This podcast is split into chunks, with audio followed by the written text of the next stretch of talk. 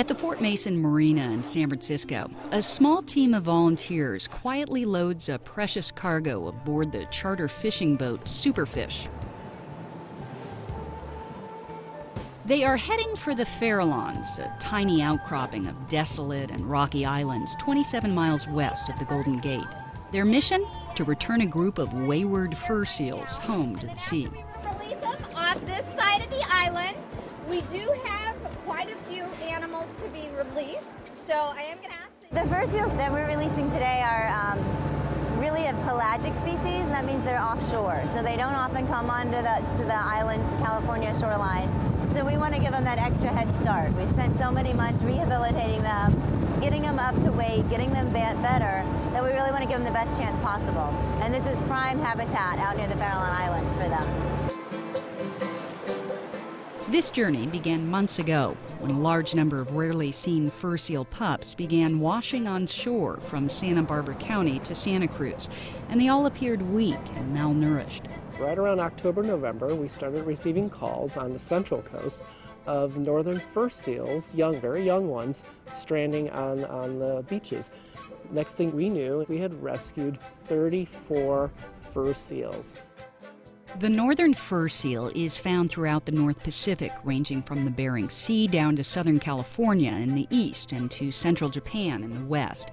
They spend most of their lives fishing far out at sea. So when the pups began showing up on shore, researchers knew something was amiss. The big mystery is why did they strand? Primarily it was malnutrition, so we can't figure out why they could not get to their food. And that, that has been a big mystery that we're, we're not able to answer at this stage. Uh, we've examined all the fur seals. None of them have diseases. A couple had a couple broken flippers here and there that we repaired. But for the most part, they're, they're healthy animals, just uh, underweight.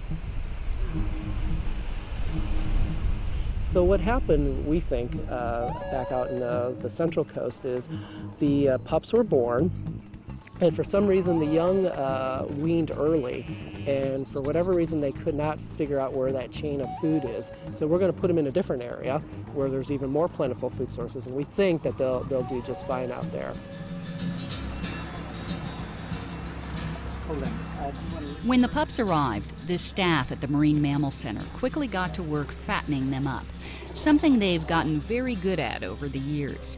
The nonprofit group based in the Marin Headlands near Sausalito rescues, rehabilitates, and releases between 500 and 1,200 injured, sick, or orphaned marine mammals a year. Here, they admit a new elephant seal pup. When an animal first comes in, usually within the first 24 hours, we do what's called an admit exam. And that involves um, restraining the animal to get a blood draw. And then we tag the animal with an orange flipper tag. I also took a whisker from that elephant seal, and that was um, that's for a study to sort of determine how they forage in the wild, especially at the young age of being a, just a weaner that just is learning how to eat. Um, some researchers are trying to learn what they first start foraging on before they actually forage on fish. So that was what that was all about. Founded in 1975, the Marine Mammal Center is staffed primarily by volunteers and is the largest marine mammal facility in the world that combines animal rehabilitation with an on site research lab. The center is currently expanding their facilities to include new pools, a better medical facility, and a visitor center main reason why we do what we do, of course, is uh, from a humane, animal humane aspect, but also we study these animals. Our main docket at the Marine Mammal Center is marine mammal health. We study it. Uh, researchers from around the world come here to study with us, to study with our veterinarians and researchers, to understand what's going on with these marine mammals who ultimately are sentinels of ocean health.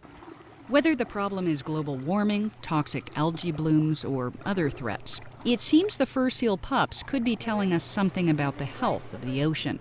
But scientists are still unclear what.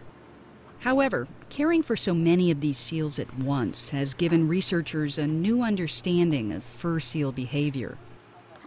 I call them the cats of the sea just because they seem kind of finicky.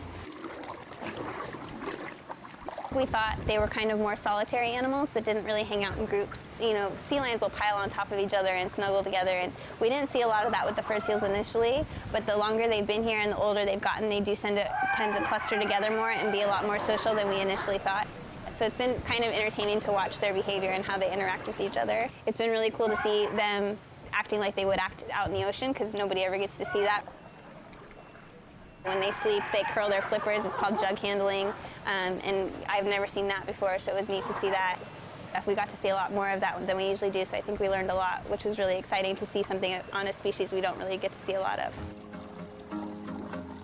After the pups recovered and regained their strength, it was time to bring them back to their natural environment. Almost three quarters of the total fur seal population breeds far north on the Pribilof Islands in southwest Alaska.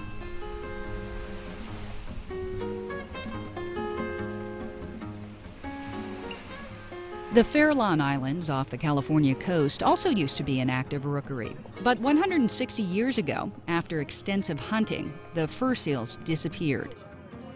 They began returning in small numbers during the 1970s, and in 1992, a pup was born on the Farallons. Today, the rookery has grown to nearly a dozen breeding individuals. Says he's out of here.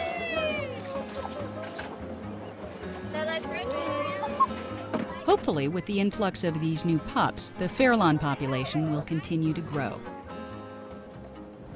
Oh, releases are just spectacular. You're always a little sad because you're missing that individual animal, but they're so much better off, and that, that's why that's really why we do everything we do to make sure that that they do get the best chance out in the ocean that they can have.